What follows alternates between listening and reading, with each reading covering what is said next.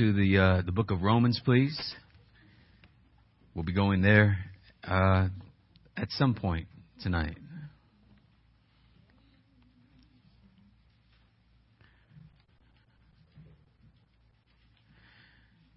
We'll pray for my my little boy. He uh, he got a cold from my sister. Oh, she's not in here. She uh, she took the day off and she decided to go run and because she was sick, she decided to go run. She, she's not in here. Okay, she decided to go run because she was sick, and then uh, she decided to go give her sickness to my son. So uh, he's at home right now, wiping his nose. Uh, we'll pray for him. Tell, tell my sister I said that when you see her. All right, let's pray. Father, we come before you in Jesus' name. We thank you for your grace and your mercy. Thank you for allowing us to be here tonight. Lord, we pray that your word would be glorified. We pray, God, that you would have the final say in all that is said tonight. Lord, I decrease so that you may increase. I become less so that you can become more. I pray that you would move me out of the way tonight. That you would be glorified, that you would be praised, that your people would not hear me or see me, but they would hear and see you. Speak to them tonight through your word. Let them see the, the false teachings, Lord. Let them see the true teachings of your word. And God, I pray that we would not only learn these things, but be ready and equipped to pass these things on. Father, be glorified tonight. We pray also for my son. I pray that you would uh, heal him quickly, Lord. Let him be back to his normal self. In Jesus' name we pray. Amen. Well, I'd like to thank you all for being here tonight. Um, I will say the last time that we were here at our last Wednesday service, I was expecting there to be um, people picketing outside and and protesting um, what we were doing, but I was also expecting um, more Roman Catholics. I don't see any here today. I don't think I see any here today. But my my hope is that in learning these things that you are prepared to minister to your fellow Roman Catholic family or friends uh, or just that you're ready, ready and equipped to be able to minister whenever you run across a Roman Catholic, and there are just about two billion of them in the world. So you, the likelihood of you running into one is very good. Amen. The last time that we were together, we were speaking about the subject of sola scriptura. And we learned that Rome derives their authority or her authority from herself. We saw not only does Rome believe that she has the authority to determine what Scripture is and what Scripture is not, but she also believes that she has the authority to interpret what Scripture means and also what Scripture does not mean. Rome also believes that she has the authority to, di- to dictate what tradition is and what tradition is not, and what tradition is authoritative. And she's the one who determines that. Again, ultimately, Rome is her own final authority.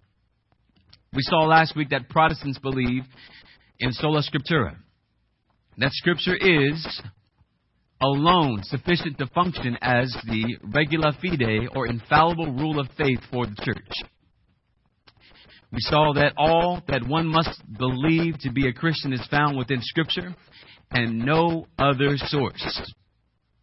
We saw that that which is not found in Scripture either directly or by implication is not binding upon the Christian or on the church. We also saw that Scripture reveals those things which are necessary for salvation. And finally, that all traditions, whether they be really holy in their appearance or not, they are subject to a higher authority, and that higher authority is the Scriptures. Amen we have made this distinction on who and where each side gets their authority. So, based on being able to determine where we get our authority, I'd like to share with you tonight what I believe is the most important principle of this debate or this discussion, and that is the gospel. More specifically, I'd like to talk to you tonight about the doctrine of justification by faith alone. What I'd like to do in the beginning is define or at least examine for you what Rome believes concerning justification. Then from there, we will look at the biblical teaching of justification by faith alone. So, what I'd like to do is give you a warning there is going to be a, a lot of, of quotes from Rome. Hang in there. Don't fall asleep. I'll explain to you what they mean. I'll explain to you what they're actually saying. But I need you to see that, see it for yourself. I don't want you to just take it from me that this is what they're saying. I want you to see what they're saying. Okay? All right. So, the reformers, they emphasize the biblical term justification. How many of you ever heard that word before, justification? Praise God. Good. If you've been in this house for any time, you've heard that before. They preached that justification was by faith alone or sola fide. Sola fide, faith alone. Now, Rome was forced to respond to this constant proclamation of the reformers. Everyone saying sola fide, sola fide. So they met in what is essentially Rome's response to the Reformation. It's known as, you may have heard it before, the Council of Trent. The Council of Trent met between 1845 and 1653, or 1863, and this is maybe 20 years after, 20 to 30 years after the Reformation began, 1516.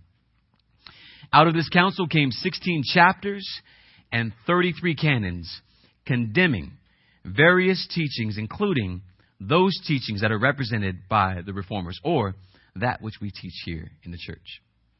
The Council of Trent is considered by Rome, now listen to this, to be infallible in their teaching. And the church, should they reject any of the teachings that came out of Trent, they would reject their own dogma, which is this infallibility of the church. Meaning that the Council of Trent, all of the teachings that came out of the Council of Trent are infallible. Infallible meaning perfect or without error or without the ability to fall. The church itself also believes in the infallibility of the church. Look at me real quick. Meaning, whatever Rome teaches is perfect and from God.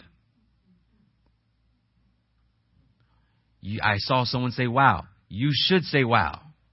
Whatever comes from Rome is perfect and from God in their view. Now, here's a quote from the Council of Trent. Uh, can you go back one page, please? You should be able to use the arrows there. Go to view and then you'll be able to do it. I'll start reading it for you.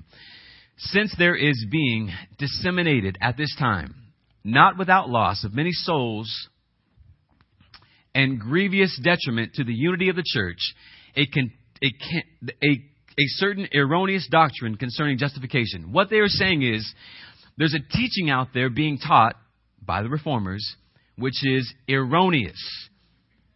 They are saying we are going to now make a statement in opposition to what the reformers are teaching. They call it erroneous.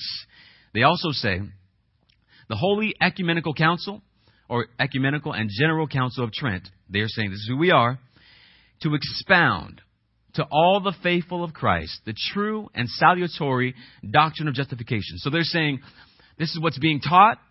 We now, as the Holy Council of God, are going to clarify what Christ says or what the Bible teaches. He says, they also say, strictly forbidding that anyone henceforth presume to believe preach, or teach otherwise than is defined and declared in the present decree.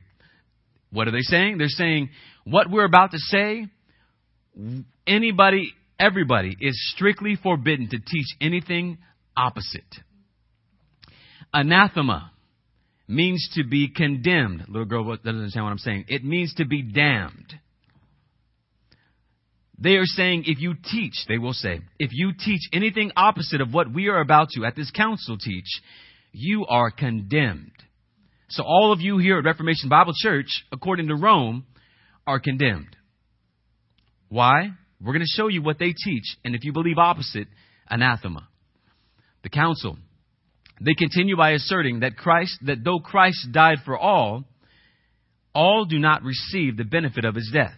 Listen now but those only to whom the merit of his passion is communicated, which is effective through the laver or labor of regeneration, or if you have been baptized. Meaning, you can receive the gift of Christ through baptism. It then asserts that God gives predisposing grace to the individual that in no way is merited by that individual, which means they can't earn it, which is true. Yet it goes on to say that they may be disposed through his quickening and helping grace to convert themselves to their own justification by freely assenting to and cooperating with grace. So you can save yourself if you cooperate with the grace of God. Next, they say repentance is also necessary for this action. And after all of this is done, then you are justified. Okay, I need you to get that. There's all of these steps and rules, and then after all of these things, you are now justified. Justification, and we'll get into this a little later, it means declared innocent by God. Anytime you hear the word justification, it means to be declared righteous, innocent, or right before God, just before God. we should go on. This disposition, there it is, or preparation, that's a big word, is followed by justification itself. Meaning this, you are prepared for justification and then after all of these preparations have been done, you are now justified. Okay. It's making me, okay, which is not only a remission of sins, but also the sanctification and renewal of the inward man through voluntary reception of the grace and gifts, whereby an unjust man becomes just, and from being an enemy becomes a friend. The instrumental cause is the sacrament of baptism. He just went on to say, the grace is complete. Justification is complete. How? The instrumental cause of all of this is baptism. You are justified by a work of baptism. Get that. Alright? Which is a sacrament of faith. Because it's sacramental or because it is sacred, if you do that, it shows you have faith, therefore you're saved. You gotta get this. Without which no man is ever wholly justified. So you can't be wholly justified until you're baptized. You can be partly justified, but not wholly justified. Wherefore, when receiving true and Christian justice, they are commanded immediately on being born again to preserve it and pure preserve it pure and spotless, as the first robe given them through Christ Jesus, in place of that which Adam, by his disobedience, lust for himself, and for us, so that they may bear it for, so that they may bear it before the tribunal of our Lord Jesus Christ and may have eternal life. Rome's concept of being justified is also not permanent. You are not permanently justified before God. In, in Rome's eyes, your justification your innocence can be undone. You can lose your innocence by committing what's known as a mortal sin. Those of you who are from the Catholic Church, you remember mortal sin. A mortal sin now can be a lot of different things. It could be you cussing now. It could be you lusting. It could be you drinking. Well, maybe not Catholic Church. It could be you doing a lot of different things. And, and in doing so, you lose the justification that you earned, therefore you must do it again. Rome believes in a type of conditional justification, one that is not permanent, but depends on the continual faithfulness of you. So as long as you are continuing to be faithful, then your justification will remain. But if you do something wrong, you commit a mortal sin, or a venial sin, which is a softer sin, you lose justification and you gotta start from beginning again. Go again. In other words, your justification is not completed by the work of Christ. It will be complete though, depending on you, but not God. In chapter 10 of the Council of Trent, they assert that one can increase in justification through the observance, this is what they say, through the observance of the commandments of God obey the law and obey the church. Faith in cooperating with works, meaning you do good deeds. increased justice received through faith or through the grace of Christ and, and are further justified. Further justified. You are either justified completely or you are not justified. There is no further justification or growing in justification. You are either justified or you're not justified. Ludwig Ott, in his book Fundamentals of the Catholic Dogma of Catholic Dogma, concerning achieving justification says this. the reason for uncertainty of the state of grace lies in this. So he, he says this you, as a Catholic, you have no peace because you will live in constant uncertainty of whether or not your justification is complete. And I'll get ahead of myself. Have you guys ever seen the line for Mass? Do you know why the line is so large? Because they are going through once again the process of being justified for the sins that they've committed throughout the week. That's why they will not miss Mass. They'll go at midnight mass, two o'clock in the morning mass, because should something happen, they need to know that they went through the sacrifice. We'll get to that in two weeks, three weeks. And anyways, Rome says that we must fulfill all the conditions of justification in order to receive or achieve complete justification. If this is the case, then anybody in Rome can never have true shalom with God, peace with God, because they never know when the work is done. When have I done enough to be truly justified? You never know. That's why the the the um, the rituals are done so faithfully and consistently, and will never miss. Because if I miss, I might have missed my justification.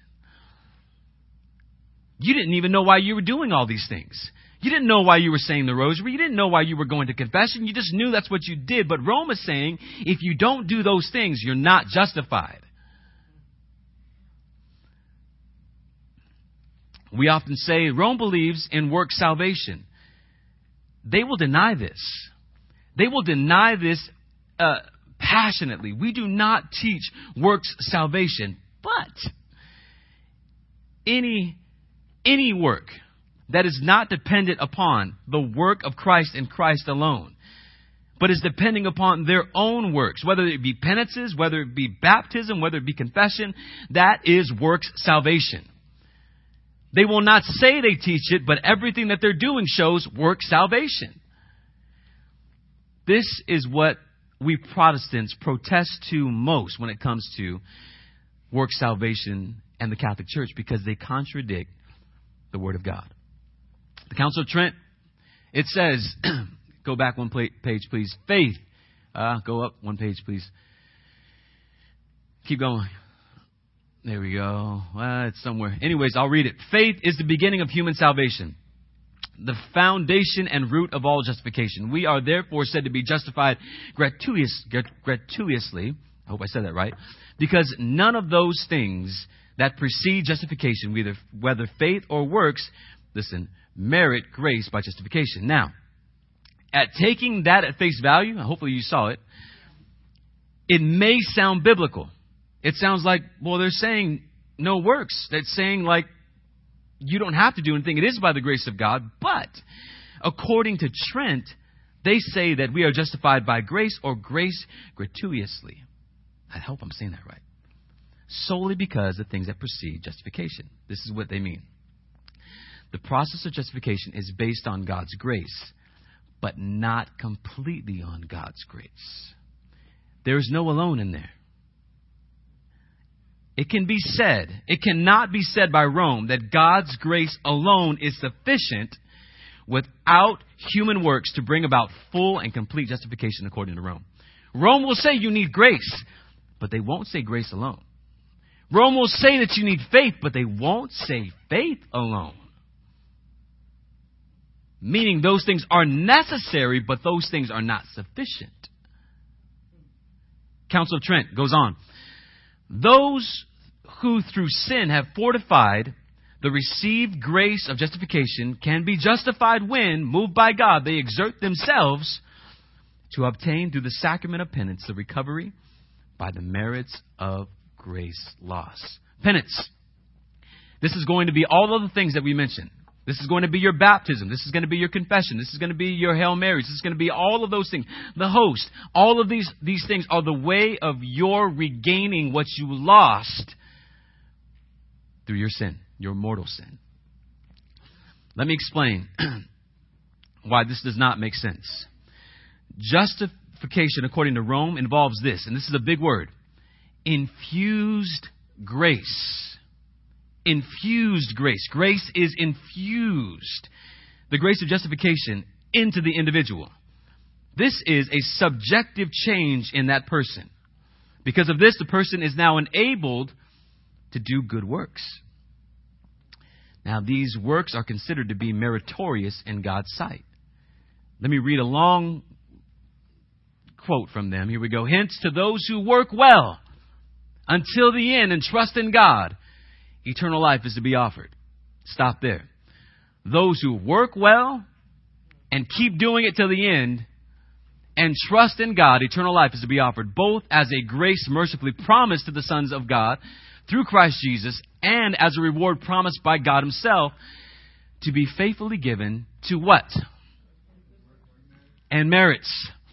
We must believe, this is Trent talking, we must believe that nothing further is wanting to those justified to prevent them from being considered to have by those very works which have been done in God, fully satisfied the divine law according to the state of this life and to have and to have truly merited eternal life, merited eternal life to be obtained in due time, provided they depart in grace. It must be emphasized that eternal life is merited by good works performed by the person in the state of grace. You do good works, you will be saved. Ask the Catholic. Can a person who does good things be accepted by God? You will get a mixed answer. This is what Rome teaches. That a person is baptized, a person who's justified is justified by baptism that this justification, this justified person then does good works, and that these good works fully satisfy the divine law according to the state of his life, or meaning that a person, as long as he ends his life doing good things, then that person will be accepted by God. You tell me, who is doing the work in Rome? The point is this who is the justifier? Is it God or is man somehow able to justify himself? According to Rome, who denies that they teach work salvation, they sure do have a lot of teachings that within their very own council that they deem infallible not only suggest works salvation, but they are outright work salvation. Those of you who are sitting here may be thinking, well, what's the problem with works salvation? What's the problem with works? Nothing's wrong with works, but there's a problem with works to earn your salvation. That's a whole other story. That's a whole other topic. that's what Rome has stayed on. Justification is the issue. And this is done by grace. The reformers were not saying that Rome denied grace when it came to salvation. Instead, the issue is not, again, the necessity for grace. The issue is the sufficiency of grace. It's not, is grace necessary? Is grace sufficient? Is grace all you need? Is God enough? It is the grace of God. Is the grace of God sufficient to accomplish salvation, the salvation of God's people? His grace alone? Or does something else need to be added to grace in order for salvation to be complete? If so, then we're adding to the gospel. And not only that, we're adding to the finished work of Christ. The reformers summarized this great issue under the wonderful term sola gratia, by grace alone. Not grace mixed with merit, not grace mixed with works of law, not grace mixed with works of charity or anything else, but grace and grace alone. It is the grace of God that saves, not you doing something that saves yourself. Can grace by itself accomplish the salvation of the human soul? Listen to me. The Word of God says yes. The apostles say yes. The reformers say yes. We at Reformation Bible Church say yes. Rome says no, and Rome continues to say no.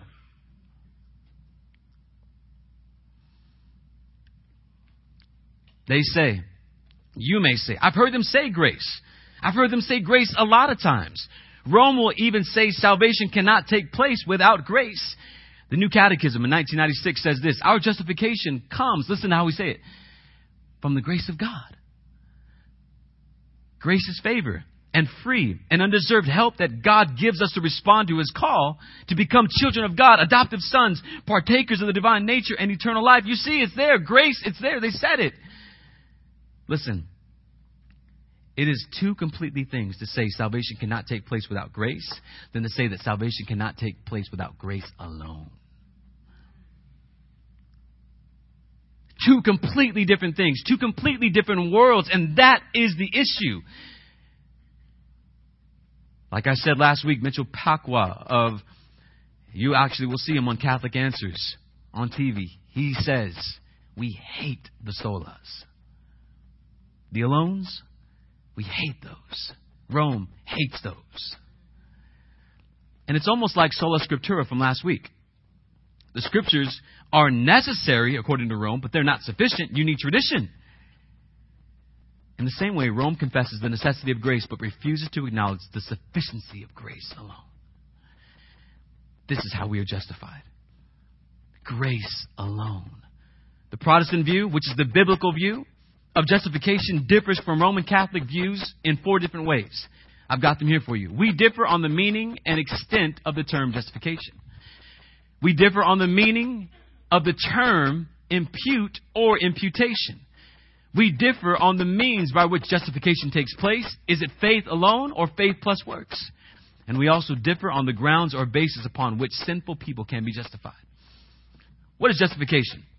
The Westminster Shorter Catechism says this Justification, listen now, this is the biblical doctrine, is an act of God's free grace wherein he pardoneth all our sins and accepteth us as righteous in his sight only for the righteousness of Christ imputed to us and received by faith alone. Justification is an act of God, who is our judge, whereas our judge, he declares the believer righteous based upon himself and nothing that the believer has done. Justification is an act undertaken by God, and it's not based on anything you or I could do or have done. Let me just say this real quick. God does not look down the corridors of time and see what you're going to do, and based upon what he sees you're going to do, say, I'm going to choose you based on what I saw you do. Instead, God, before the hands of time, chose you in spite of nothing you could ever do and says, That person will belong to me. And they have been justified not because of anything they've ever done or that I see that they're going to do, but because they are mine. He says, I, You didn't choose me, I chose you. He says, John says, We love him. Why? Because he first loved us. It is an act of God's sovereign grace. And it is something that God does, not something that we do. Listen, this viewpoint the one we're talking about right now, it's God centered. The one that I, I just got done talking about, Rome's view, it's man centered. Because you can do something for you. In the Reform view, you can't do nothing for you. One view lifts up man and brings down God. The other view lifts up God and brings down man. Justification is based solely and completely upon the merits of another person, Jesus Christ. Not on your merits or my merits. I have no merits. We only trust in the meritorious work of Christ.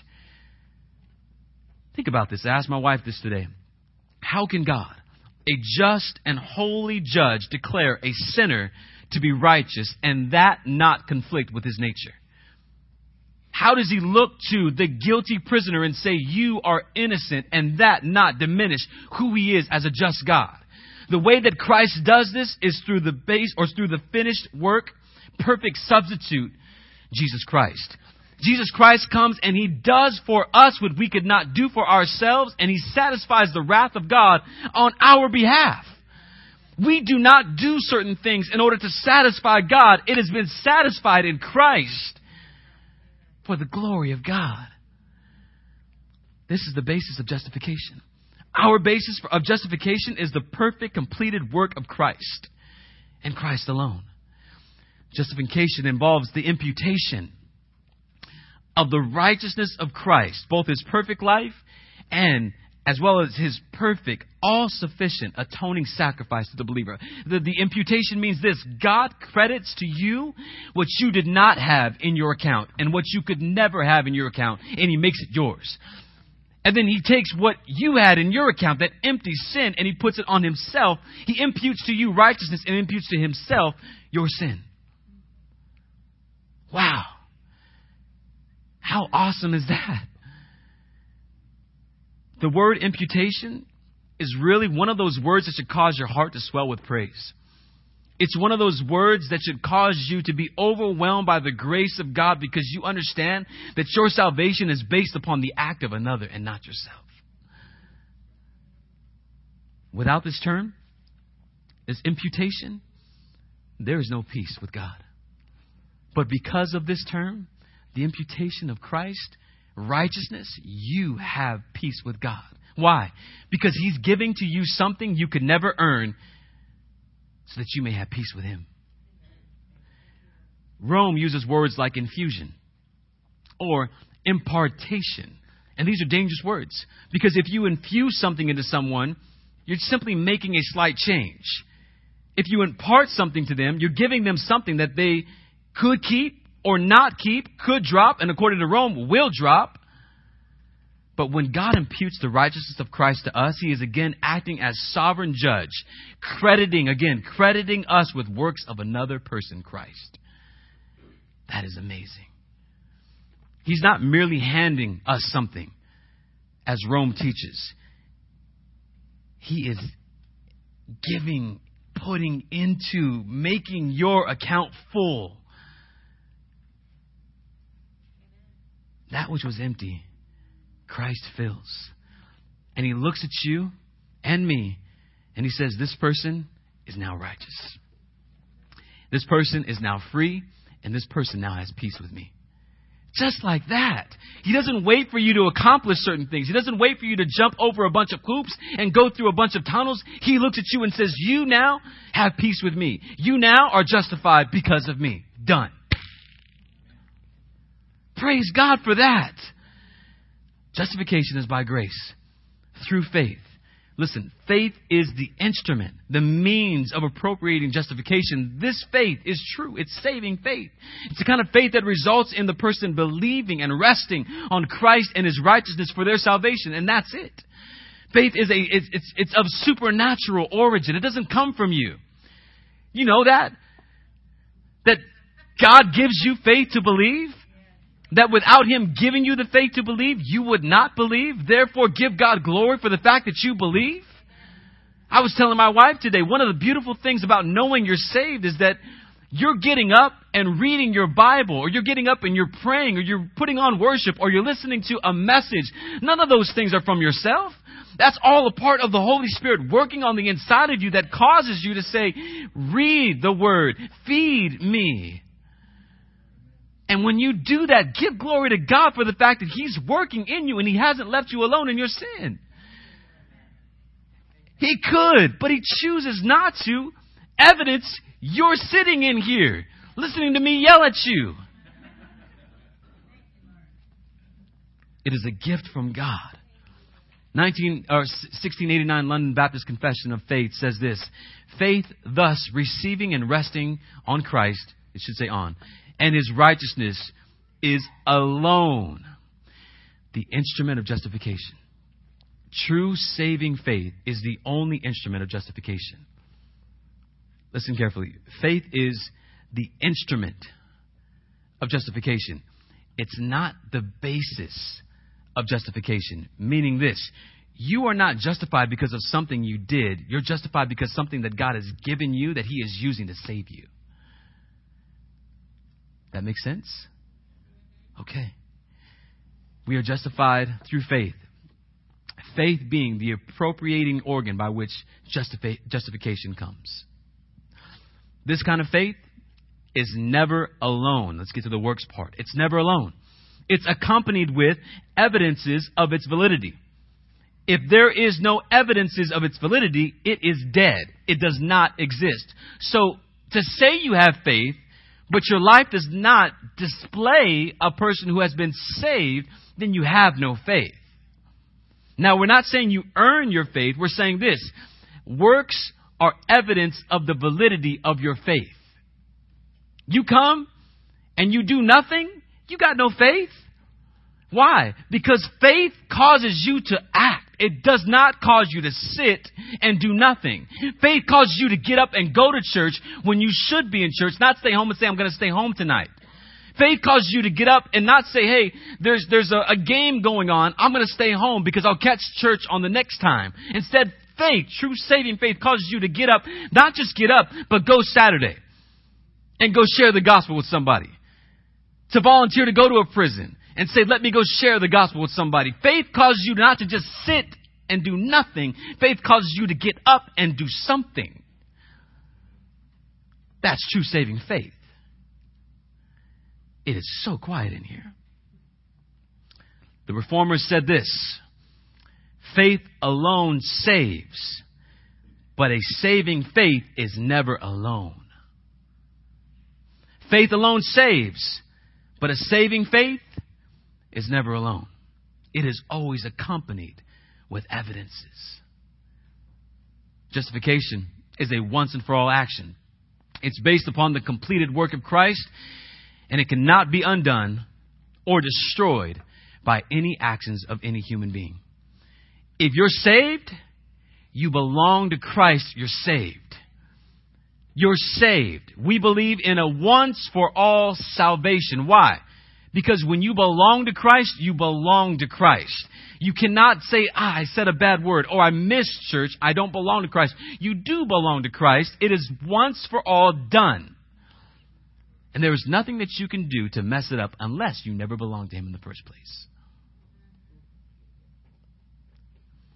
We look back on our justification as Paul did in Romans 5 1, saying, having been justified by faith. Not, I am going to one day be justified, having been justified by faith. Done. Salvation is based on God's grace. This grace is absolutely free. There's nothing that you can do to earn it. It's unmerited favor, completely based upon this the will and mercy of God, and not any of our actions. Titus 3:5 says this he saved us not on the basis of deeds, Rome, which we have done in righteousness, but according to his mercy. That's how we're saved. By the washing and regeneration and renewing by the Holy Spirit, whom he poured out on upon us richly through Jesus Christ our Savior, so that being justified by faith or grace, we would be made heirs according to should be heirs according to the to the hope not the hop of eternal life. We are told that we are justified by his grace in Romans 3:24. But aside from being justified by free grace, we are also justified by the blood of Jesus Christ. Romans 5 9 says this Much more than, having now been justified by his blood, we shall be saved from the wrath of God through him. We have been justified by the grace of God and we are justified by the blood of Jesus Christ. Romans 5 1 again. Therefore, having been justified by faith, listen, we have peace with God through our Lord Jesus Christ. Justification is by grace. Justification by the blood of Christ. Justification by faith. This grace is unmerited. We cannot earn it. The blood of Jesus Christ is shed on behalf of His people, and it's unmerited. It's free. And the faith that justifies is the gift of God's grace as well. We ask Rome, is God's grace sufficient to bring about justification, or is human merit to be added to the grace of God? I say, what can man add to this great gift? Nothing. Let's pray.